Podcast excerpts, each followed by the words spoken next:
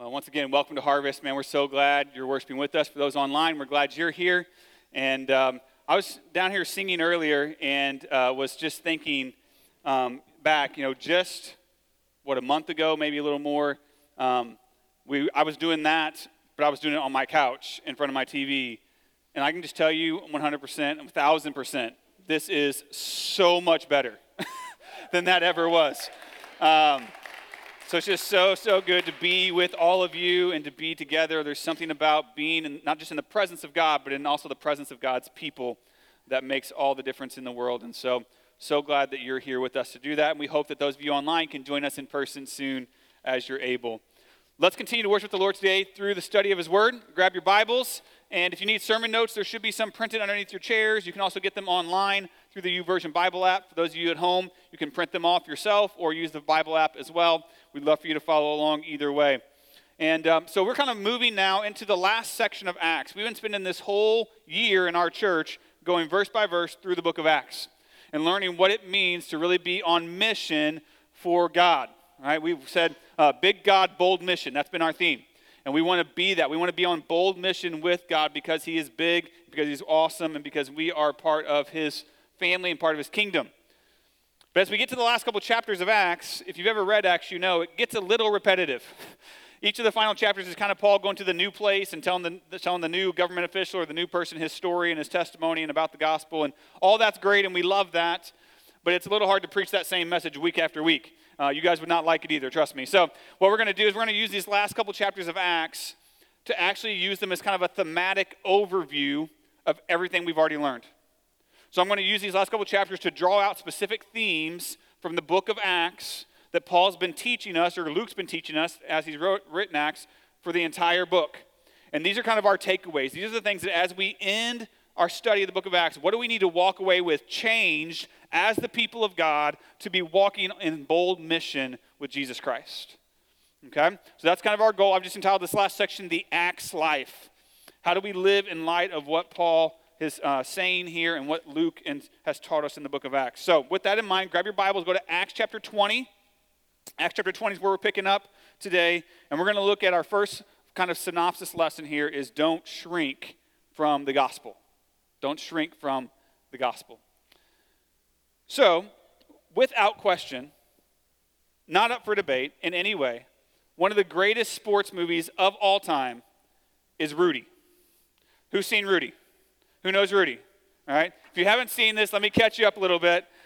So, this movie is about a guy named Daniel Eugene Ruettiger. His nickname was Rudy, and he had a lifelong dream to play football for the famed Fighting Irish. Right? And he, ever since he was a little boy, he wanted to play for Notre Dame, but he had several obstacles, obstacle after obstacle that he had to overcome in order to get there. Um, we find out that his academic studies were really low coming out of high school because he had dyslexia. And so he had to go through a couple extra routes to even get accepted academically into the school. So that was one obstacle. Another one, and this is the one he's probably most known for, was his physical stature. he was only about five foot six, 165 pounds, which is not big at all, especially in the college football world. And so he did not have the physical size to be a college football player. So that was another obstacle. And on top of that, he had countless people telling him over and over again, You can't do it. You're not big enough. You're not good enough. It's not going to work. All the naysayers, all the negativity that he had to overcome to do this. But he finally does. He makes it into Notre Dame. He gets accepted into the school. And then he goes out for the walk on tryouts for the football team, where you can just kind of walk on and try to get on the team.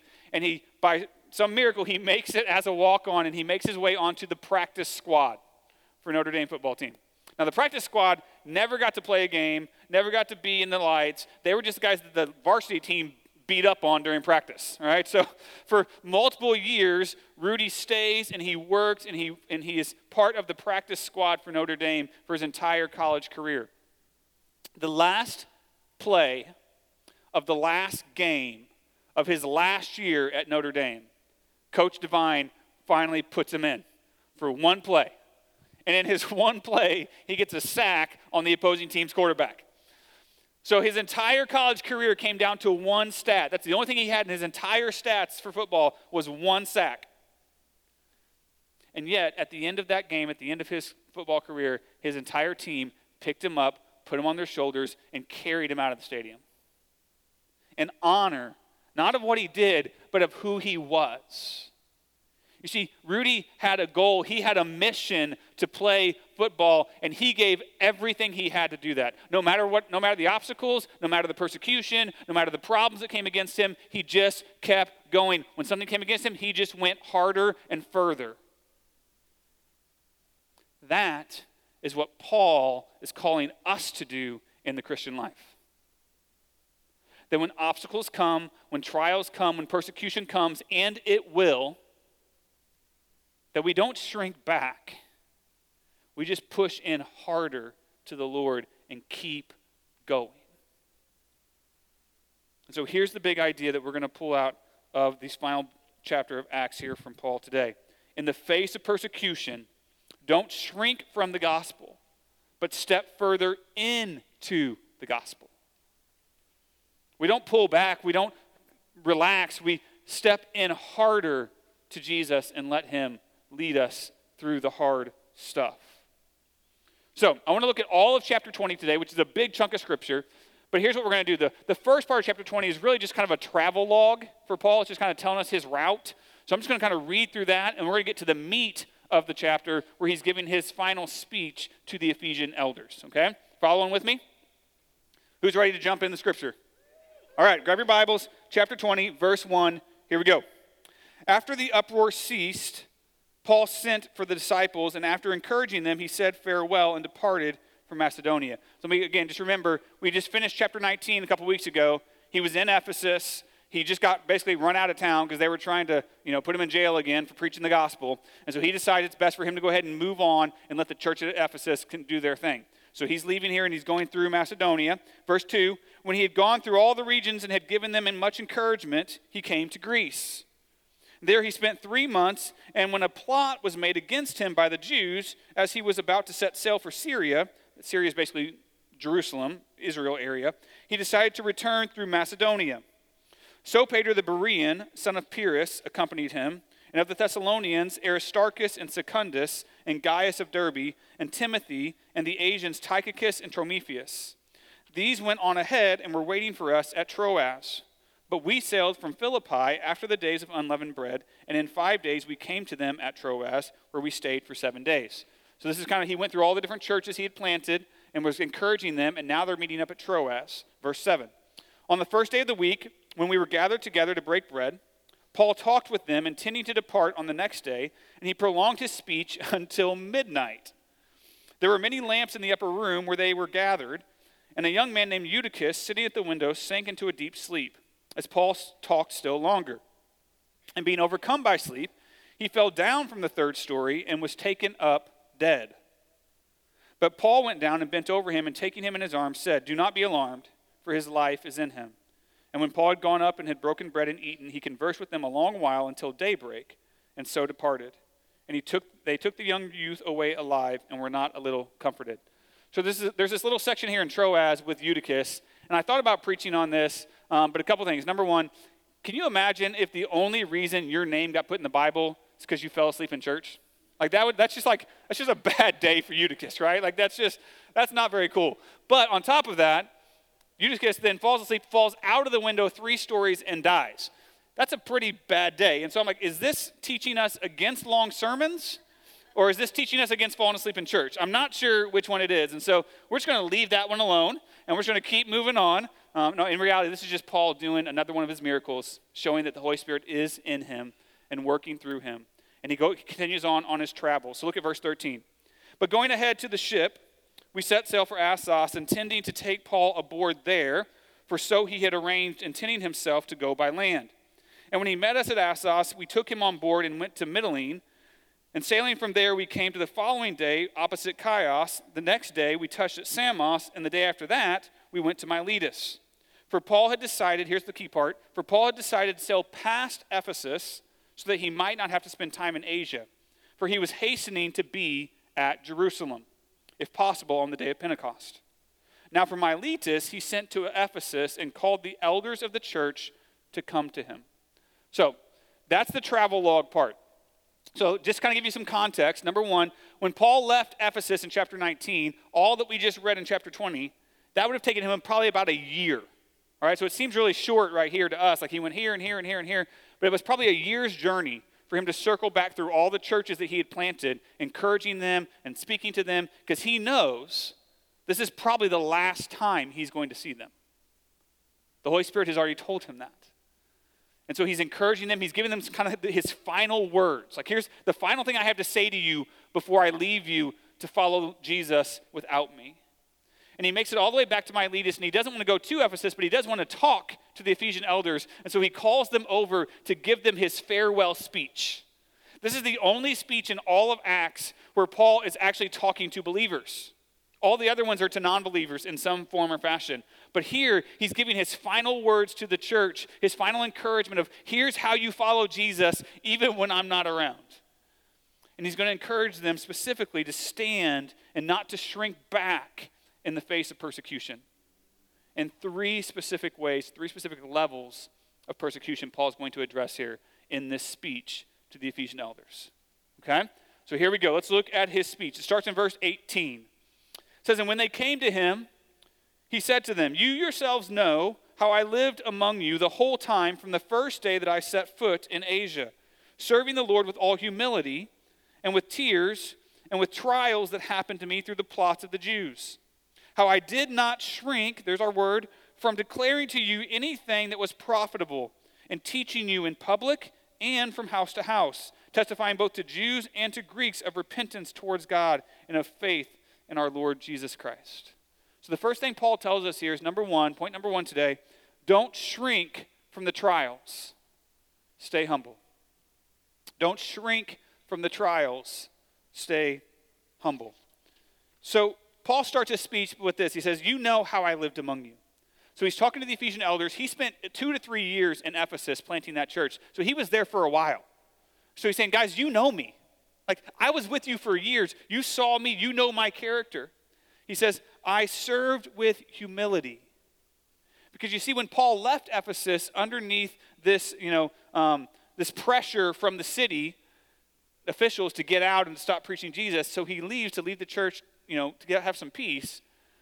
He started being accused of being kind of this shyster kind of guy, right? Like he just came in for his own fame, for his own money. He was just here to, to make himself, and now that you know things are going bad, he's leaving.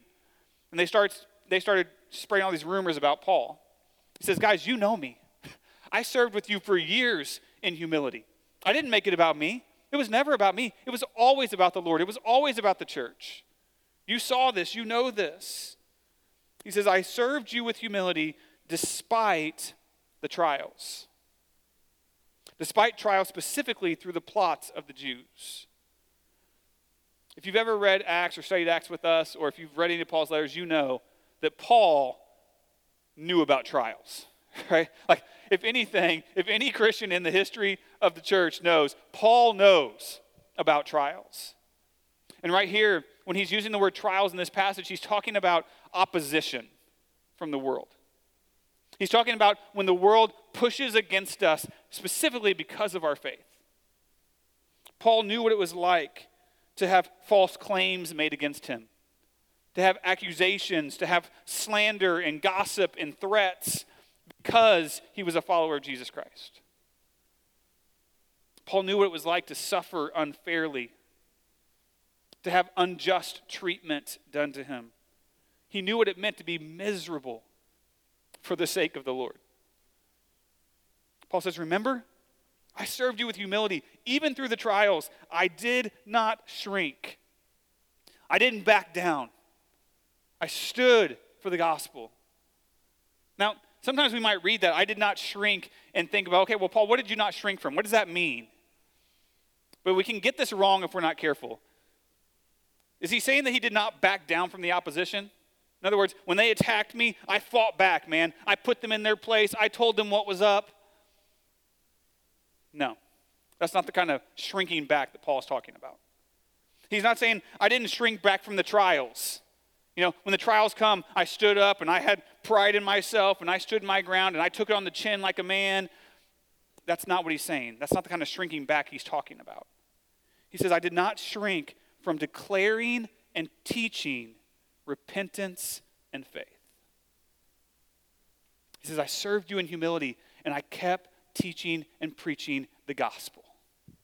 This isn't some macho, man up, you know, stand against everybody and make myself known and win the argument. That's not the kind of backing down or fighting that Paul's talking about here. He's talking about actually laying it all down for the sake of the gospel. He's willing about he's talking about I'm willing to suffer if that means I don't have to stop or shrink back from preaching the good news of Jesus Christ. This gospel that he was so adamant to preach and to keep preaching it's the same gospel that we have today. It's the same one that we need today, that we need to hear today over and over again, because just like these people, we ourselves are lost in sin. As humans, we are born with sinful hearts. We, we pursue sin. We have chin, sinful choices and actions. We rebel against the holiness of God, against His demands on our life. And because of that, we get separated from Him. And we, we can't fix that problem. We don't have a way to get ourselves back into God's good favor. What we deserve is His wrath and punishment in hell. God loves us too much to leave us there. And so He sent His Son Jesus to come and to be born as a human, to live a perfect and sinless life, and then to go to the cross and die for our sins. We just sang about it earlier. Lamb of God in my place. Right? He took my spot on the cross. He took the wrath and the death and the punishment that I deserved, and he paid for it with his life.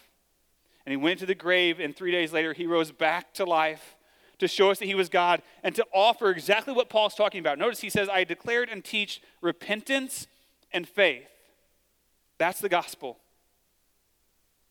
Jesus says, Believe in me. Repent of your sins, turn from your sins, and put your faith in me. And you will be saved. And you'll have a relationship with God again, and you'll be guaranteed an eternity with Him. This is the gospel that Paul preached over and over. When opposition came, what did Paul do? Preach the gospel. When false claims were made against him, what did he do? He kept preaching the gospel. When unfair suffering was put upon him, he preached the gospel. He says, I did it in public, right? I wasn't scared to do it in public. He says, but I also did it house to house with you. I wasn't trying to just make a statement and make a scene. I'll preach the gospel anybody, anywhere that somebody's willing to listen.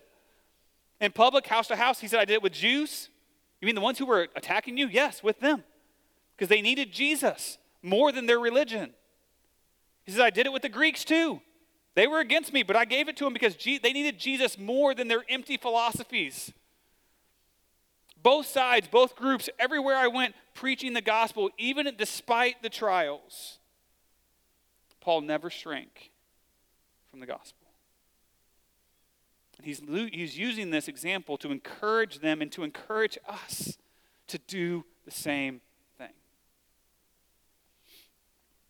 A few months back, I was, um, when I was putting the girls to bed, and I was talking with our middle daughter, Karis. And if you know Karis at all, she is our truth teller. Like she just, she'll tell you exactly what she's thinking, exactly what she's feeling, like no holds bars. And so we're sitting there on her bed and we're talking, and she says, Daddy, um, she says, sometimes I don't really like being a pastor's kid. And to this pastor dad's heart, that was immediately like, okay, a little offended, but also like a little concerned, like, okay, why, why is that? And so I said, okay, Bear, you know, why is that? And I was kind of expecting, you know, some kid reason like, you know, well, we have to get up early every Sunday and go to church, or you're always gone to meetings, or, you know, all that, something like that. But her, her complaint, her issue was actually much more substantial than that. She said, because the kids at school treat me different. Because they don't want to play with me. They, they, they leave me out and they exclude me and they, they don't want me to be part of their stuff because I'm different than they are. And having been a pastor's kid, I don't think that all of her playmate problems are strictly tied to my profession.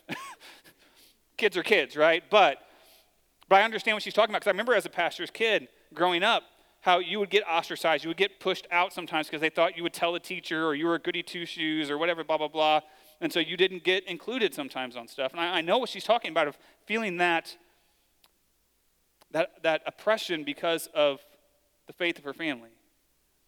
I think this kind of thing is probably the closest we can get to really understanding what Paul is talking about when he talks about trials. Because let's just be honest, here in America as Christians, we don't have that much persecution. We're not getting stoned for our faith. We're not getting thrown in jail. We're not getting, you know, run out of town like Paul did numerous times. But there are times where we feel opposition?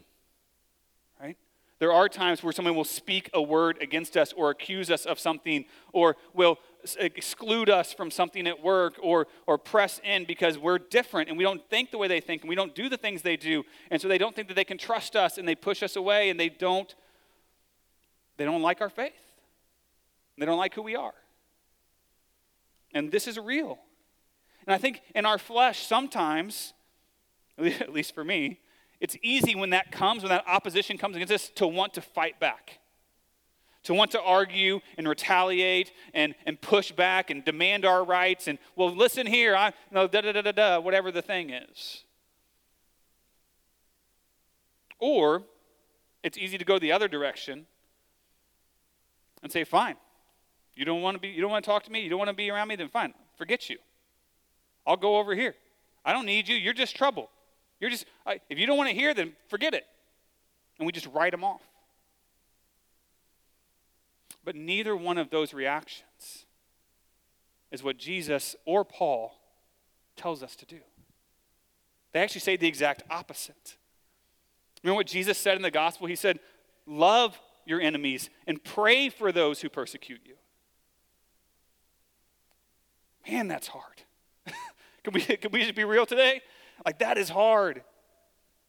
And Paul's saying the same thing right here. He's saying, Listen, I served you humbly, even despite the trials. I kept preaching the gospel. I kept giving you the love of Jesus no matter what you did or what you said. This is what we're called to, Christians. Don't shrink from the trials. Stay humble. Follow Paul. Follow Jesus. Live out the gospel that we claim to believe. And that's the gospel of a God who was humble enough to come and to die for us so that we could be saved. He didn't come with a sword and, and a horse. He, one day he's going to. But the first time around, he didn't come with a sword and a horse and slay us in our sin. He came and humbly served us and showed us love so that we could come to him. So the first thing, don't shrink from the trial, stay humble. Second thing we see, look at verse 22. It says, Now, behold, I am going to Jerusalem, constrained by the Spirit, not knowing what will happen to me there, except that the Holy Spirit testifies to me in every city that imprisonment and afflictions await me. But I do not account my life of any value nor precious to myself, if only I may finish my course in the ministry that I received from the Lord Jesus, to testify to the gospel of the grace of God. And now, behold, I know that none of you among whom I have gone about proclaiming the kingdom will see my face again. Therefore, I testi- testify to you this day that I am innocent of the blood of all, for I did not shrink from declaring to you the whole counsel of God. So, first of all, don't shrink from the trials. Number two, don't shrink from the dangers. Don't shrink from the dangers. Stay the course.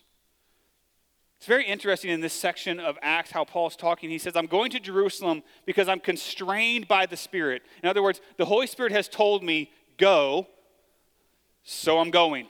Right? Like, that's a good play, by the way. Anytime God or Jesus or the Holy Spirit tells you to do something, do it, right? So Paul's like, the Holy Spirit's told me very clearly, go to Jerusalem. So I'm going to Jerusalem. We don't know exactly why.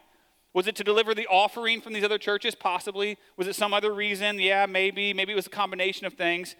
He says, but I'm going because the Holy Spirit told me to, not knowing what will happen. Paul knew that it was a risk for him to go back to Jerusalem. He knew that this was actually going to be probably a very dangerous trip for him to take. But he was still going because the Holy Spirit said, Go. Just because it was dangerous, it didn't change the mission. Now, to be fair, he did do it wisely. So, back in verse 3 that I read earlier, it says that Paul actually changed his travel plans. Originally, he was going to get on a ship and just sail straight to Syria, right? Straight to Jerusalem. But he found out about a plot of the Jews. Probably they were going to try to kill him on the boat because once you're on a boat, there's not really anywhere to go. So it's a great place to jump somebody. And so they're probably going to kill Paul, throw him overboard, whatever. So he finds out about it. And so he changes his travel plans and he decides to go by um, land first and get on a ship later. So he used wisdom, but the destination didn't change. The mission didn't change. He was still going to Jerusalem because the Holy Spirit said so. So there's wisdom, but there's also perseverance despite the danger. God often requires this of us. God often requires us to walk by faith, not just by sight, and to trust Him, to walk in risky, dangerous situations sometimes. And it's hard for us because we want to ask all the questions, don't we? But God, what about this? What about that? What if this happens? What if that happens? I, I'm scared. I don't know if I can do this. And he says, No, no, no. Just, just trust me. Just, just do what I'm asking you to do. Just walk with me in this. Paul says, The Holy Spirit told me to go. I don't know what's going to happen, but I do know this. He says, The Holy Spirit testifies to me that prison and afflictions await me. So, interestingly enough, earlier in the book of Acts, there's been a couple times where the Holy Spirit has warned Paul, basically saying, Listen, there's some bad stuff coming. You're going to be in prison, you're going to be afflicted, there's going to be some bad stuff. And some people see that as the Holy Spirit trying to warn Paul not to go, right? Like saying, Hey, there's bad stuff, so don't go. But that's not what's happening. This isn't a prohibition from the Holy Spirit, this is a prophecy from the Holy Spirit. He's saying, No, you're going. but just so you know, on the way, it's going to be hard. It's going to be dangerous. It's going to be risky. But you still got to go. When? Where? How? What? The afflictions, the, like, what's that look like? I don't know. Paul says, I don't know. But I know it's coming. And I know I'm still going because the Holy Spirit said go. And this is why. This is so key to Paul's mindset here. Look at what he says. He says, Because I do not account my life of any value to myself that's the reason Paul could go. That's the reason Paul could step into the dangerous situation because he knew his life no longer belonged to him. His life belonged to Jesus. So if Jesus wants to take it, he can take it. If Jesus wants to risk it, he can risk it. If he wants to put me in prison, if he wants to if it means affliction, so be it because my life belongs to Christ. And so I'm going. Remember what Jesus said to his disciples? Take up your cross and follow me. Now, for us today as Christians, the cross is like this you know beautiful image of christian faith and we run to the cross we sing songs about the cross we write books about the cross and we love it. But when jesus said this to his disciples it didn't have any of that. Back then all they knew about the cross was it was pain and agony and torture and death so when Jesus says, take up your cross, he's saying, listen, if you want to follow me, there's going to be pain and agony and suffering and maybe even death, but you got to follow me anyways.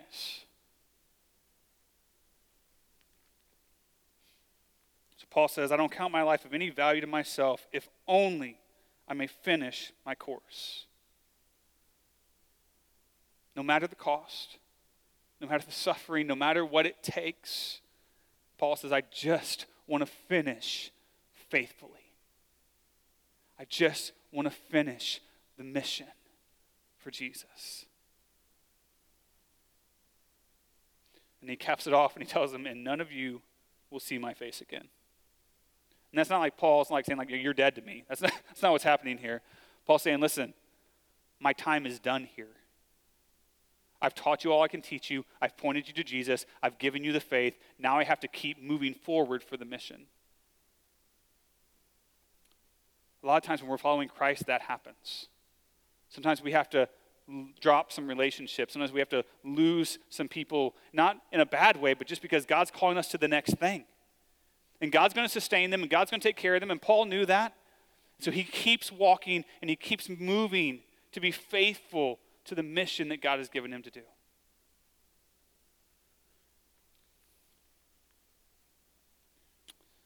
With all the craziness of what has been 2020 this year, um, I was thinking the other day, and it just doesn't really quite seem like summer because the Cardinals are not playing baseball. Like there's just something about, I'm pretty sure, in the scientific definition of summer, that it does not officially start until the Cardinals play baseball. Like there's just something in that for us here in St. Louis that they're tied together. I thankfully I think I read this past week that they're going to actually be getting something going this next month and finally starting to play ball again, hopefully. Um, but not with us in the stadium, just them. Um, and so, you know, we'll get to watch on TV, which isn't quite the same, but it's something, I guess. Um, but around our house, we love Cardinal baseball. We love specifically that one of the favorites in our house is Molina. And uh, when I think about Molina, I always think about plays at the plate. You know what I'm talking about? Like, how many times have we seen this, right? Where he, he the, the runner's coming, the ball's coming, and he, and he is just set up in the baseline, man. He is just ready for it. And he's like, listen, I know you're running home. I know that's your goal, and you might get there, but you're going to suffer on the way. Right? Like, you're going to have to pay for it before you get to the plate. But what's interesting is every time this happens, the runner doesn't stop, does he? He just keeps running because he has a mission, he has a goal, he has to get to home. Even if it's going to hurt, even if there's going to be suffering, even if it's going to be painful along the way, he's got to get home. And the same thing is true for us. We have a mission. We have a goal. We have something that God has pointed us to towards the kingdom of God and sharing the gospel and running towards Jesus. And we can't stop just because there's some danger between us and the plate. We have to keep going. That's what Paul's talking about here. That's what Paul did. That's what he's calling us to. His trip to Jerusalem was running through danger to get to the home plate. And he's calling us to do the same. Don't shrink from the danger, stay the course.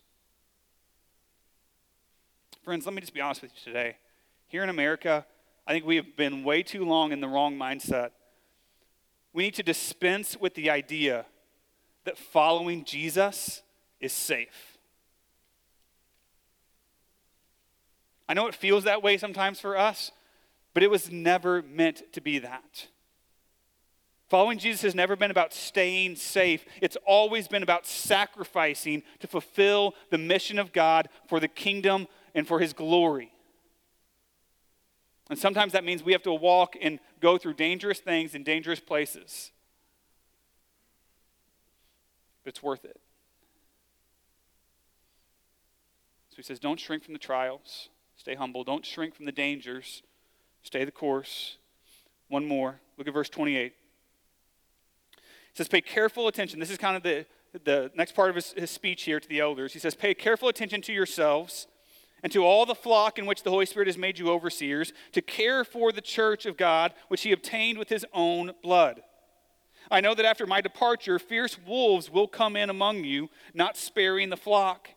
And from among your own selves will arise men speaking twisted things to draw away the disciples after them. Therefore, be alert, remembering that for three years I did not cease, night or day, to admonish everyone with tears. The third thing he says here is don't shrink from the attacks, stay alert. Don't shrink from the attacks, stay alert. Interestingly, here in the verse 28, he says, um, The Holy Spirit has made you overseers. So let me just give a clear context here. He is talking specifically here to the Ephesian church elders, or overseers as he calls them here. He's talking specifically to church leadership. Okay? So we don't want to miss that. But at the same point, what he's saying to the church leaders actually also applies to all of us. And the reason I know that is he tells them to pay careful attention. In other words, be on guard or stay alert, he's going to say later. And he gave that same command, not just to church leaders, but to the whole church in some of his letters. So in 1 Corinthians 16 13, he says, Be watchful, stand firm in the faith, act like men, and be strong. In 1 Thessalonians 5 6, he says, So then let us not sleep as others do but let us keep awake and be sober or be alert. So, this is actually a calling that all of us have as Christians to stand for the faith, to defend the gospel, to stay alert against those who would try to attack and tear down uh, the gospel or the church. But he speaks specifically here to the leaders, and he first he says, pay careful attention to yourselves. Anytime there's a problem, anytime there's an issue, the first place that we should always look is right here ourselves. Because let's just be honest, we all know our hearts can get sideways and twisted, and even if we're following Jesus, we can get messed up sometimes. So he says, first thing you need to do is pay attention to yourselves. Specifically, church leaders have to pay attention to themselves because if the church leaders aren't strong in the faith and aren't strong in the Lord, guess what? The church cannot be strong in the faith and strong in the Lord. So he says, pay careful attention to yourselves. And then also, he says, to all the flock, to the whole church, to all those that you are in faith with. He says, pay careful attention to care for the church of God. I love that he adds that. He doesn't just say care for the church, care for the church of God. Because this is God's church. This isn't Paul's church. This isn't Micah's church. This isn't anybody else. This is God's church. And he emphasizes it with his, he says that he obtained with his own blood. What an exclamation point on that. That in the person of Jesus Christ, that God himself came to earth and shed his blood to build and to sustain and to create the church. God did that. It's his church. And we're just caring for it.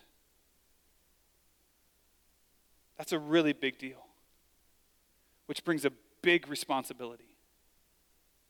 We, as church leaders, we, as church members, we don't run, we don't give up, we don't give in, we stay alert against the attacks. And he specifically talks about two types of attacks here that I want us to look at. Number one, he says the attacks of fierce wolves will come in. He's talking about attacks from the outside those who aren't in the church, those who aren't Christians, that there will be some who try to come in and try to attack the church from the outside. That's a real thing. Even today, that is a real thing. He says, but that's not the only one. There's also attacks, he says, from among yourselves. That sometimes there will be some from within the church that will rise up and try to lead others astray. And he says, teach them twisted things And so he points out both of these. And I, I want to just take a second here and just kind of camp in this metaphor. Paul's using this picture of a shepherd and sheep and wolves. And, and for the people in the first century that he was talking to, this would have been a very vivid image because they saw shepherds all the time. There were shepherds all around them. They knew about shepherds and sheep, and they knew all about all that. They would have got every, every bit of this. For us, not so much.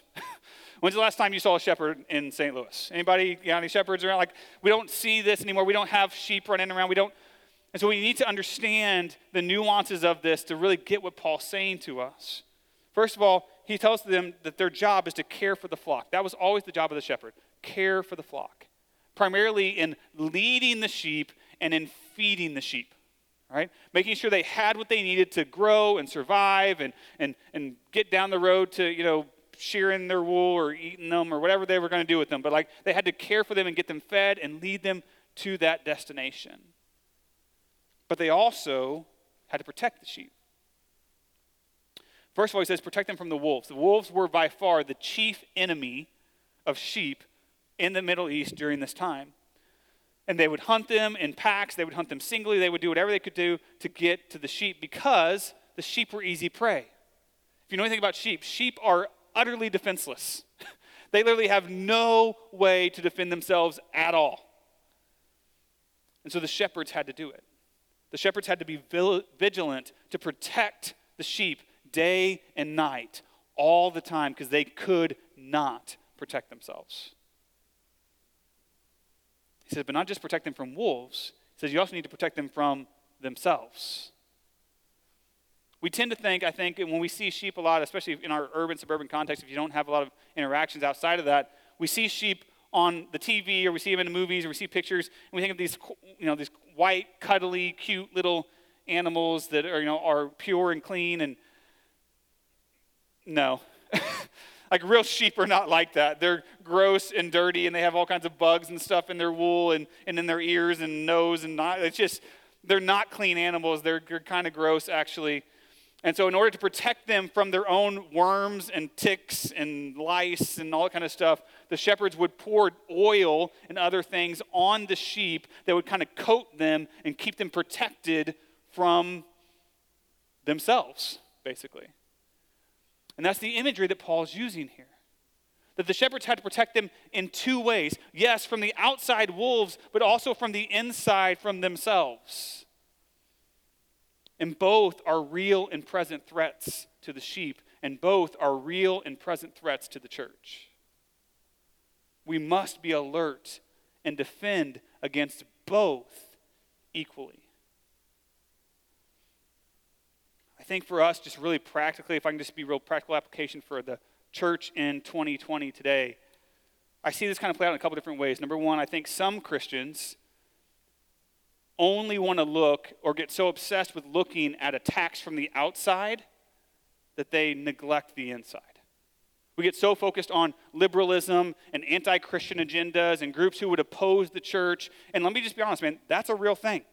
That's a true, real deal that we have to deal with today.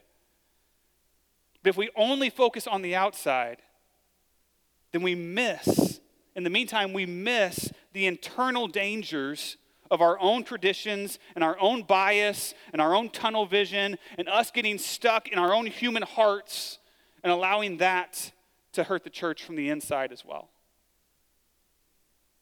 On the other hand, you have some Christians who get so focused on the inside threats of heresy and false teaching and those who would twist things and try to lead the church astray, and they're all focused so much on the internal, which again is a real thing and needs to be checked we have to be on guard against false teaching in the church for sure.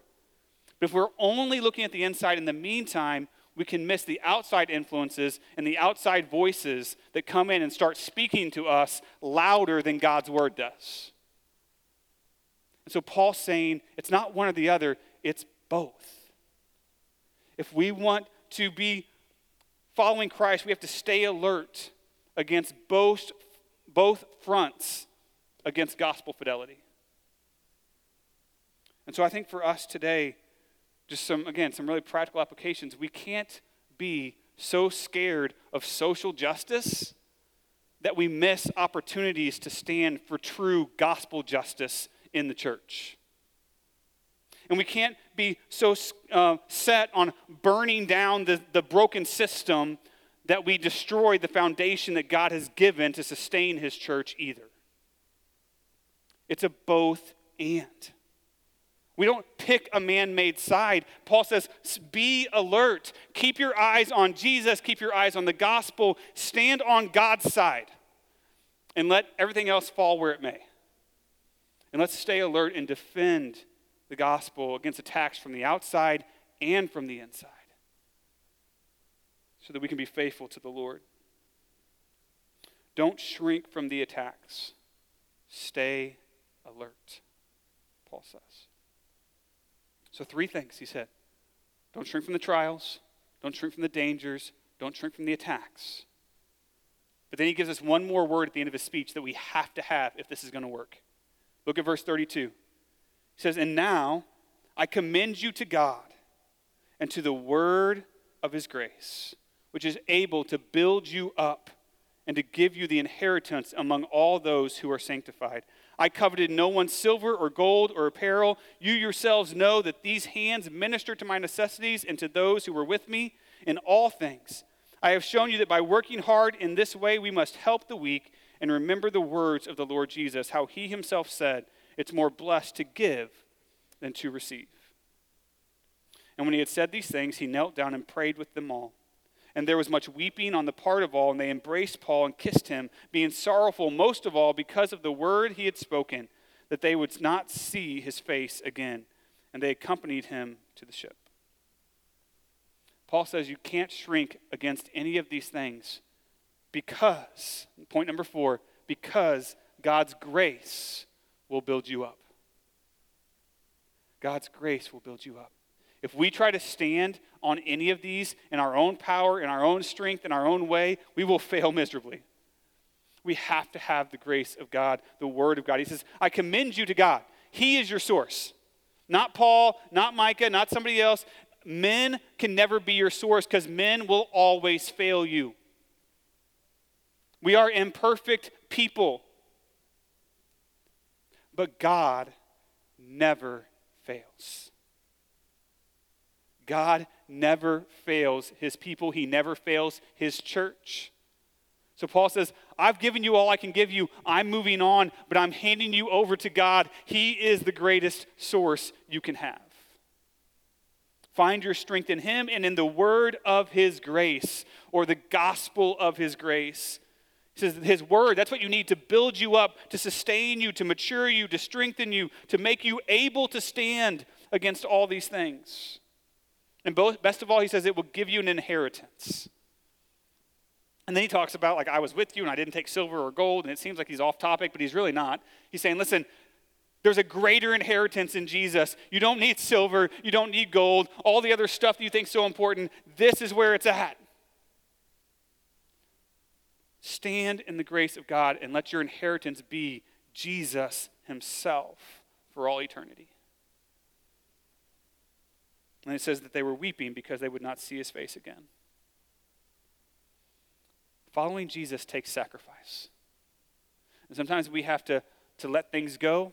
Sometimes we have to, to, to move in a new direction. Sometimes we have to leave people behind, all for the good of the gospel.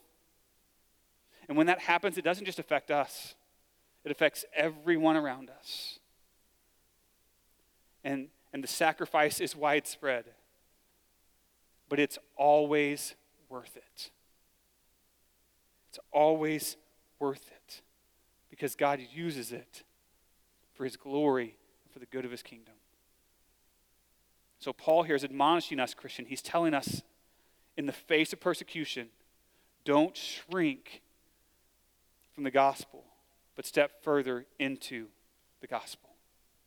In all those areas, don't shrink back. Our job, church, is to keep standing for the gospel no matter what.